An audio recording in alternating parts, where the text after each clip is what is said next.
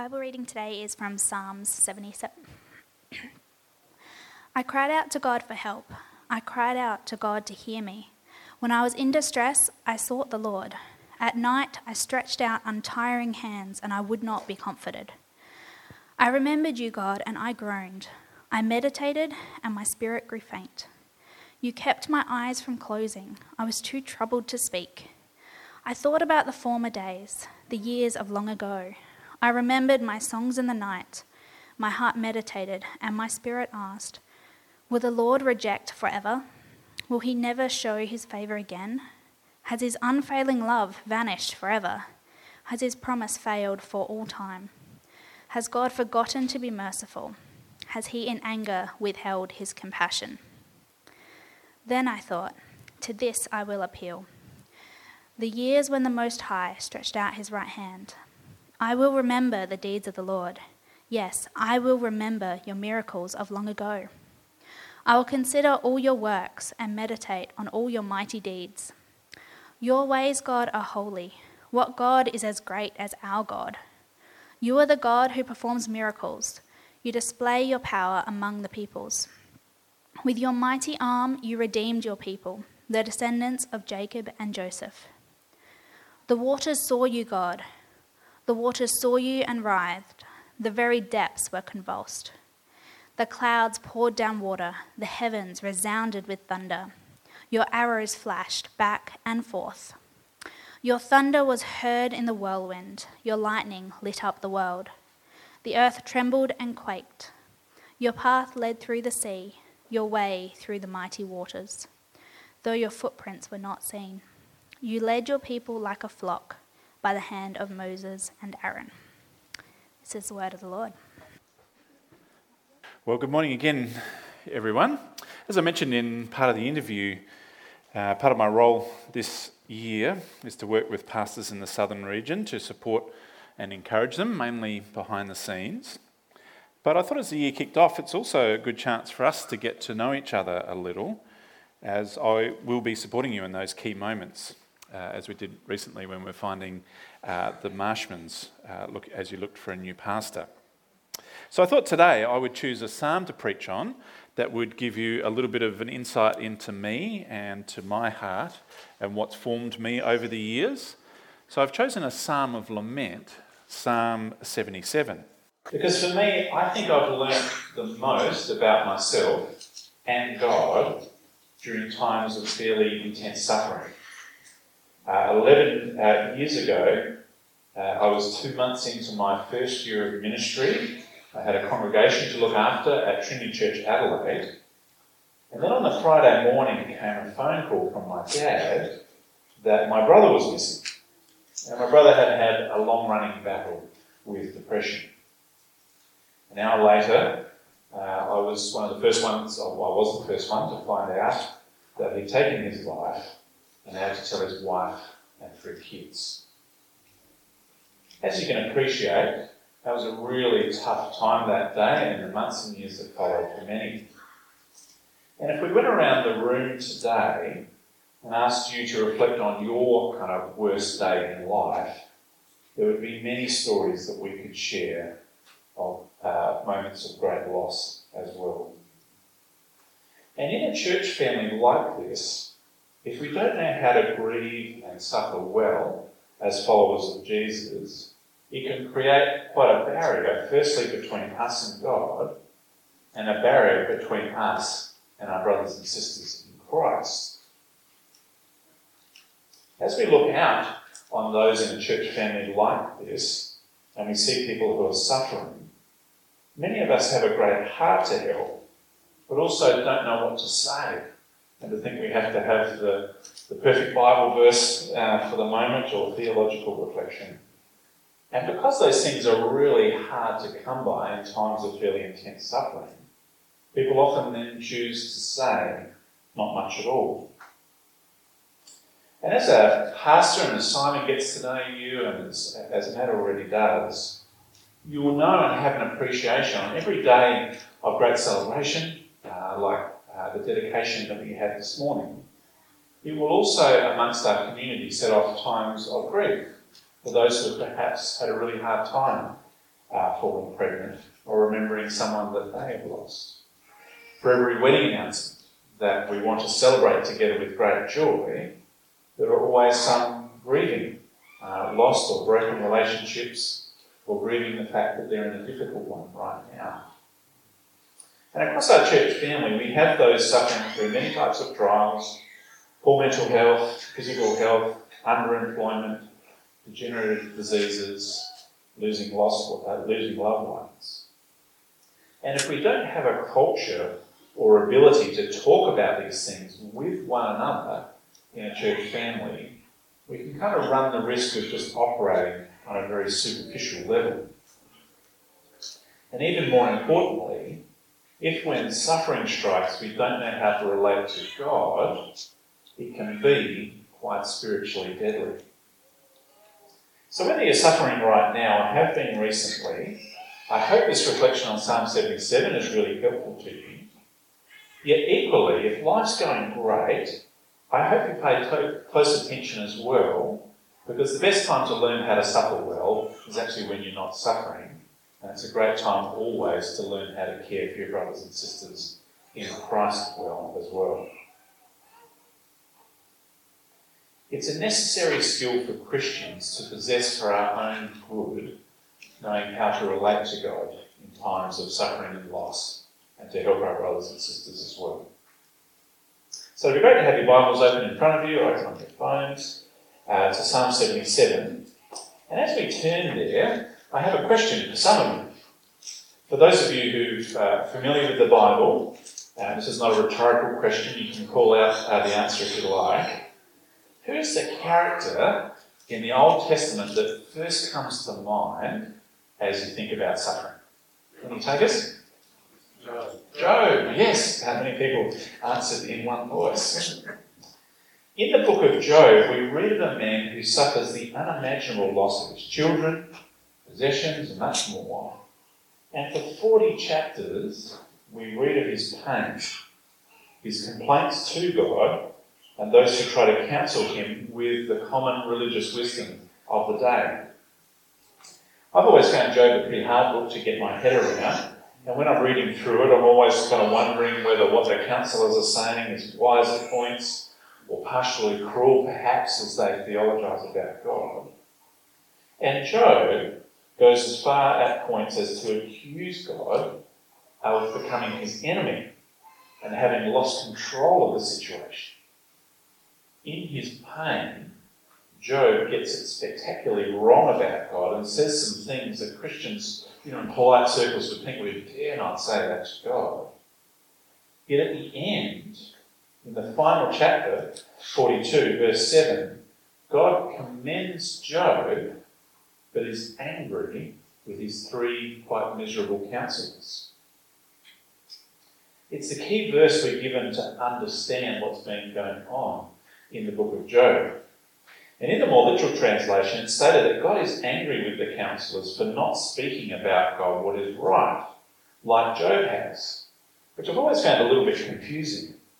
But as modern scholarship has come year on year to kind of understand the Hebrew language more, there's a very compelling argument that that whole verse is most naturally translated to referring about Job's friends to say they had not spoken to God as his wife, as Job has.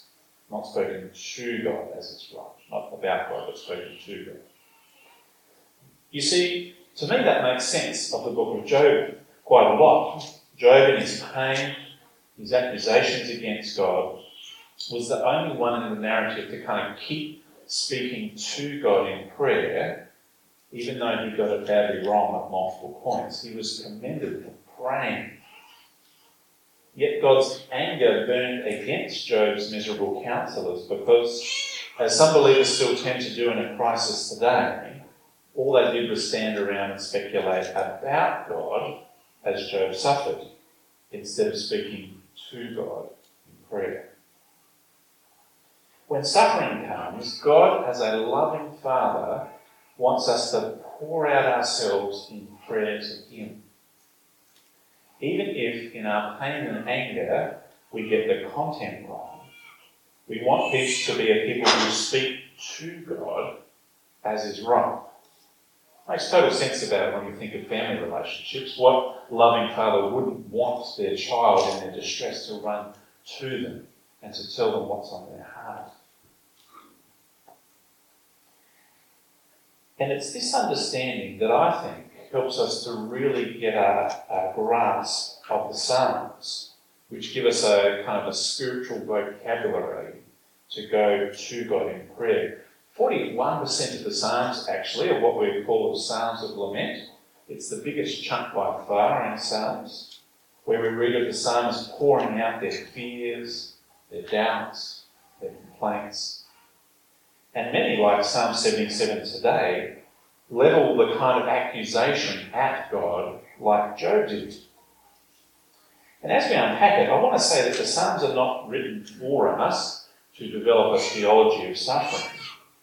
Rather, they are written for us to help us practically, at our time of deepest need, to speak to God.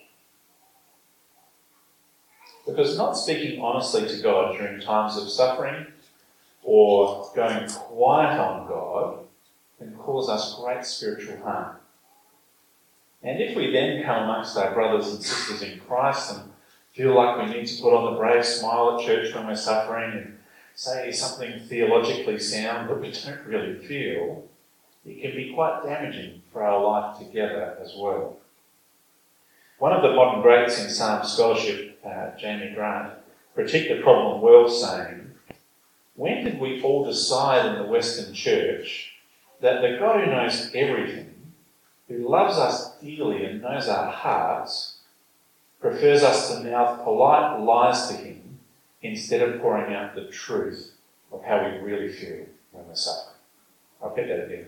When did we decide in the Western Church that the God who knows everything, who loves us dearly and knows everything about us, when did we decide that he prefers us to mouth polite, theologically correct lies to him instead of pouring out our hearts on how we really feel? That to me, I think, gets really right to the heart of our kind of a Western problem of not knowing what to do when people are in extreme suffering.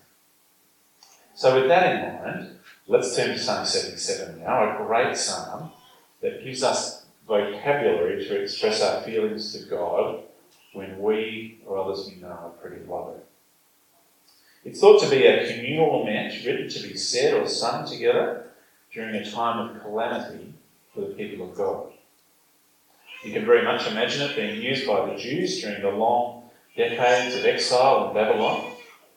But I actually think the lack of historical context that we know about this psalm is a real gift from God, helping believers of any age appropriate these words as needed. The first nine verses resonate so well with us when we're in deep suffering, particularly if we're going through the experience of God feeling absent Look there at verse 2 that idea of distress, seeking God and not finding comfort. It's shocking for us, we would say it in you know, polite Christian circles, that the psalmist would be so blunt, yet so real in verse 3, as the psalmist says to God, I remembered you, God, and I groaned. I meditated, and my spirit grew faint. You kept my eyes from closing I was too troubled to speak. And in verses 7 to 9, the tone gets even stronger, asking if God had rejected them. Has his apparent unfailing love vanished? Has his promise failed? Has the God of the universe forgotten to be merciful? Most of us, if we're honest, default to not thinking that we could ever speak to the God of the universe like that. But let's stop and have a think about it for a moment, what lamenting like that actually does for us. It's much more than just expressing sadness. We're voicing complaint to God, and I think that's a good thing. Because an atheist can rant and rave all they like, fully expecting it to make no difference whatsoever. Yet, as believers who follow Christ, we're expressing our faith that when we give voice to our complaint like this through the Psalms, we're saying to people who watch on as we suffer, and boy do they watch to see if the Christian faith means anything uh, when Christians are suffering. As we lament like this, we're saying to others, we believe we have someone to complain to, and we believe it makes a difference. As we lament, we're saying to others, we believe we can communicate honestly with the God of the whole universe and can have a relationship with Him that weathers the severe tests that suffering brings. I think there's something extremely profound to see a believer, a brother and sister in Christ, in the pits of despair and hurt, just pouring themselves out to God, telling them how, telling God how they really feel. Lament helps us because we can air hurts and disappointment, even if that disappointment is in God Himself. And speaking honestly to God is an act that maintains relationship, even when that relationship's under great stress. If you ask any marriage counsellor what's worse, a couple who fights all the time, or a couple who've given up and won't talk to each other, it's the latter that's far worse when communication ceases. With God, when we're in severe distress, it's better by far and actually really good for us to use the Psalms to voice our complaint, our anger, our doubt when we're suffering. Even if, like Job, you kind of look back from afar and think we haven't quite got our theology all, all neatly right with that one. Keep speaking to God as is right, and let the lament psalms give us the language for that season of the soul when we're in deep suffering.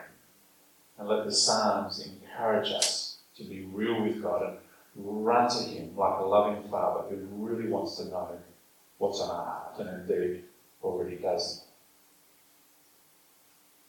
It's hard sometimes to be amongst God's people when we're suffering, particularly if you feel under pressure to say those kind of polite, keep your chin up, theologically correct sounding kind of lies that we're not feeling instead of being able to share how we really feel.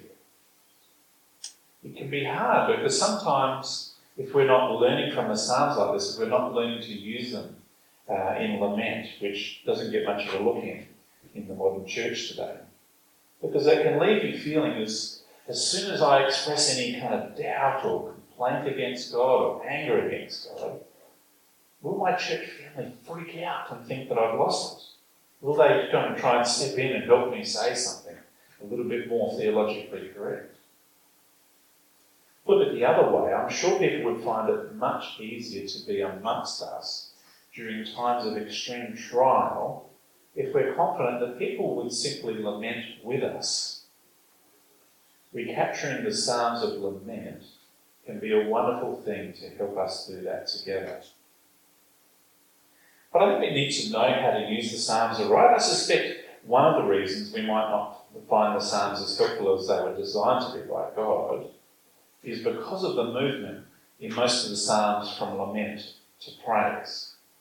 So we can read the first nine verses of Psalm 77, for example, today when we're suffering, and think, yep, that sums up totally how I really feel. It's so raw, it's so real.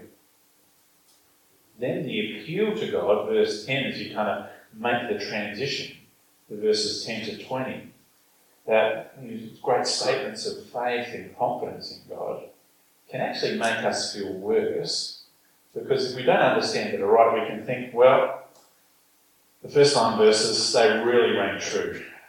But 10 to 20, I just don't have the faith or the heart to say that today. And it can be like just a real kind of kick in the guts at the time where you really most need comfort. To feel like you've failed at something else as a Christian. Like if I can identify with this first nine verses, but I can't say with confidence verses 10 to 20. Well, that's just another failure for me. Maybe, you know, I'm just not, you know, a strong enough uh, kind of Christian. Can be very damaging. So it's super important to know how to use the Psalms well together as a church. And Psalms, you know, think of it much like songs that are written today. They might be written over a period of time. It might, you know, take two or three years to write a, a great song. Or even if it was written in an afternoon, it can express an emotional journey that may have taken years. You know, you think of every kind of modern sort of love song from Taylor Swift or something like that, reflecting over, you know, loss of a relationship and finding yourself again. But we all get that that's an emotional journey that takes years. The Psalms are very much like that as well. Here's the Psalms maybe reflecting back over a five year period, that move from doubt anger and confusion with God through to praise. It might have taken years. So it's okay for you this day to be in a place where you might only be able to pray the first nine verses of Psalm 77 and simply long for the day where you can say uh, verses 10 to 20 with conviction and confidence. But the Psalms don't just give us hope from moving from lament to praise, they also give us guidance on how to do so. Nearly all the lament Psalms do move to praise, all but Psalm 88. It's the only one. As you read the laments, as you pray them, look at the actions the psalmist undertake which move them to praise. Again, that might have taken a whole long time. They remembered, taken from Psalm 77 today, verse 11, they remembered the deeds of the Lord, his miracles long ago. He considered pondered God's works and ways, verse 12. He meditated on all God's mighty deeds and considered his ways. And at a time of national calamity, it's appropriate that the psalmist remembers a time of God's great rescue for the nation. For us, recalling Old Testament history is helpful, but we often thirst for something a little more connected to us during times of suffering. And a great thing to do is to reflect on Jesus on the cross, suffering the wrath of God against our sin, so that we don't have to. And you can do that wonderfully with the Psalms. Uh, psalm 22 is a great one. Perhaps make it your psalm to read along this Easter season as you prepare for it, as we approach it together in Luke's Gospel. Psalm 22 is the psalm Jesus prayed at the time of his greatest suffering as he hung on the cross. And whatever the psalm meant to King David hundreds of years before, it finds its greatest fulfillment in Jesus when he mouths its opening line on the cross My God, my God, why have you forsaken me? The opening line of Psalm 20, uh, 22, uh, you know, um, if you continue to read on from there, prophetically it says so much about the cross. Imagine Jesus, you know, either out loud or running through it in his head. All who see me mock me. A pack of villains encircles me. They pierce my hands and my feet. They divide my clothes among them. It's all there in Psalm 22. And it finishes Psalm 22 with the great claim that future generations will be told about him, this suffering Messiah King that we now know as Jesus. That future generations will be told about him, proclaiming his righteousness, declaring to a people yet unborn that he has done it. Speaking about the Messiah who would reconcile God and man. It's a wonderful encouragement to us to look back and see God keeping his promises over the generations. And it tells us much about the ongoing work that God is doing in his world today through his church, proclaiming to the generations, the people that haven't heard the news yet, that Jesus has done it, reconciling God and man on the cross. Reflecting on God's past actions like the psalmist does is a great thing to do when we're feeling lost in the present. And God's action on our behalf on the cross is, of course, the greatest of them all. Yet coming through great trials and out the other side with God takes time. So don't beat yourself up if progress is slow. But today, however, there's one final challenge to alert you to that we face when using Psalms of Lament. Many of us who love God, treasure the gospel of Jesus, and believe God can act in our world, but actually pray with the assumption that God won't answer those prayers. The prayers challenge us on that because there's either an, ex, uh, an implied or explicitly stated call for God to act now in this life for our good. If you've fallen into a pattern of believing God won't act when you pray, it's great to be challenged by the Psalms. Yes, we do go through periods where it feels like prayer is unanswered. Hence, we have Psalms like this one that include a very raw and real feeling of being abandoned by God in the first nine verses of Psalm 77. Yet, we do worship a God who acts powerfully in our world today. And it's one of the greatest blessings of being in a Christian fellowship like this in this church to be sharing life together, to balance those times when some of us are feeling like ongoing, persistent prayer is unanswered, with those where we see God acting powerfully in the world today. So I'd love to encourage you as you sort of enter into this new chapter of his life, you say goodbye to Cameron, you say goodbye to some people you love, you're building again uh, as a new family, you've got the anticipation of Simon Peter here. To be the kind of church that actually shares and kind of goes perhaps to the next level with someone else. I'm just being kind of open with what you're struggling with, what you're praying for as you build together. It's a wonderful thing to be part of a church community where you're walking with people together who are really sort of finding it tough. And yet at the same time able to celebrate with real joy the great days like today, like the vacation we had this morning, all the birthdays and the good things that are happening in their lives. And also share as you're able. We've all got limited ability to digest prayer points from afar, but it's it's great to see what God is doing uh, across our network and beyond in Adelaide. It's great to keep up to date and you know, follow, you know, perhaps a missionary family or, or two or three through CMS or across our country with Bush Church Aid as we pray uh, today, or keep up to date with what God's doing in the Bible College of South Australia. These things provide perspective and assurance when we see God answering prayers in all sorts of ways, as we're sometimes called to persist, sometimes in silence in our prayers, what sorry, when the answer seems silent, but also particularly when we're praying for things and God's answer is actually no.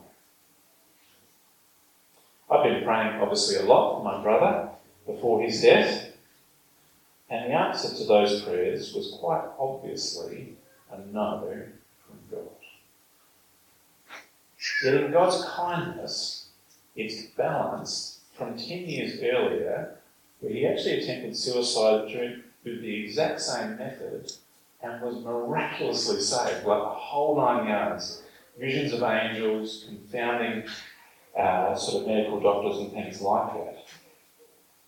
So for me, even in just that one story, I think it sort of encapsulates something beautiful about our relationship with God. That we have to have an understanding of God and His ways that encompasses both the astounding and miraculous yeses to our prayers and the crushing silence of God's no's. And when we're dealing with the no's, or the silence from God, and you from experience, Psalm 77 is a beautiful one to lament with together with our brothers and sisters in Christ when we're feeling a little. Running to God like a loving Father, speaking to Him about how we really feel with the Psalms, it's a very precious prayer.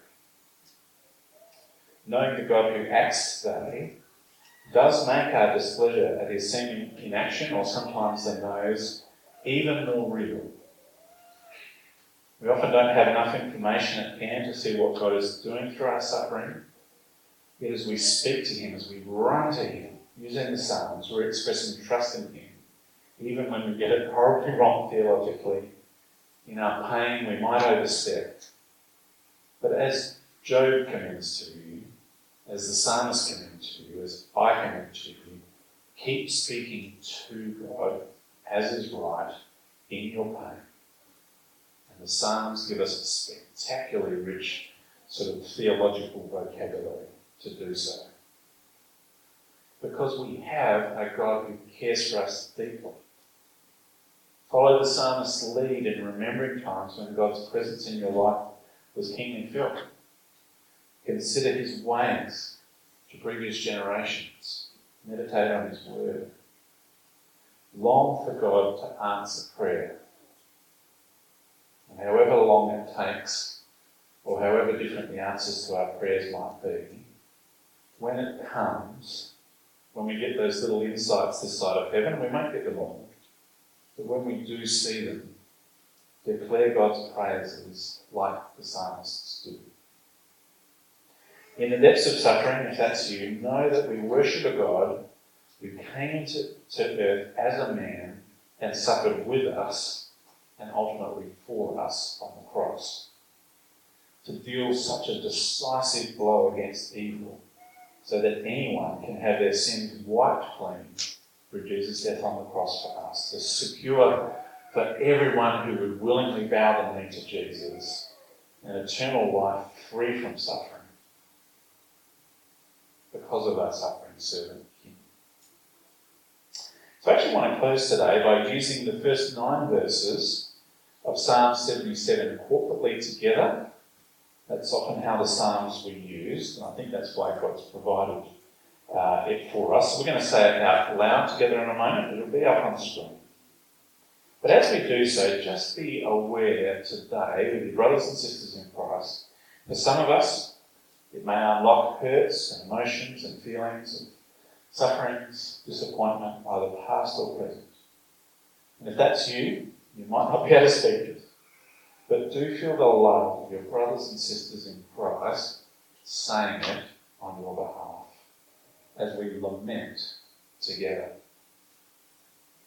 It's knowing that corporate lament helps us deepen our relationship with God. It helps us deepen our relationships together and also in a time where our world has many very apparent griefs.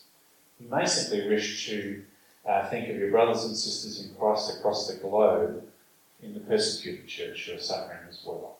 So let's lament together now in verses 1 to 9 of Psalm 77. And then, if it's all right, we might just give people 60 seconds just to sit in silence and reflect. So let's lament together now. I believe it's up on screen. So together, I cried out to God for help. I cried out to God to hear me. When I was in distress, I sought the Lord. At night I stretched out untiring hands and would not be comforted. I remembered you, God, and I groaned. I meditated, and my spirit grew faint. You kept my eyes from closing. I was too troubled to speak. I thought about former days, the years of long ago. I remembered my songs in the night. My heart meditated, and my spirit asked, Will the Lord reject forever? Will he never show his favour again? Has his unchanging love vanished forever? Has his promise failed for all time? Has God forgotten to be merciful? Has he in anger withheld his compassion?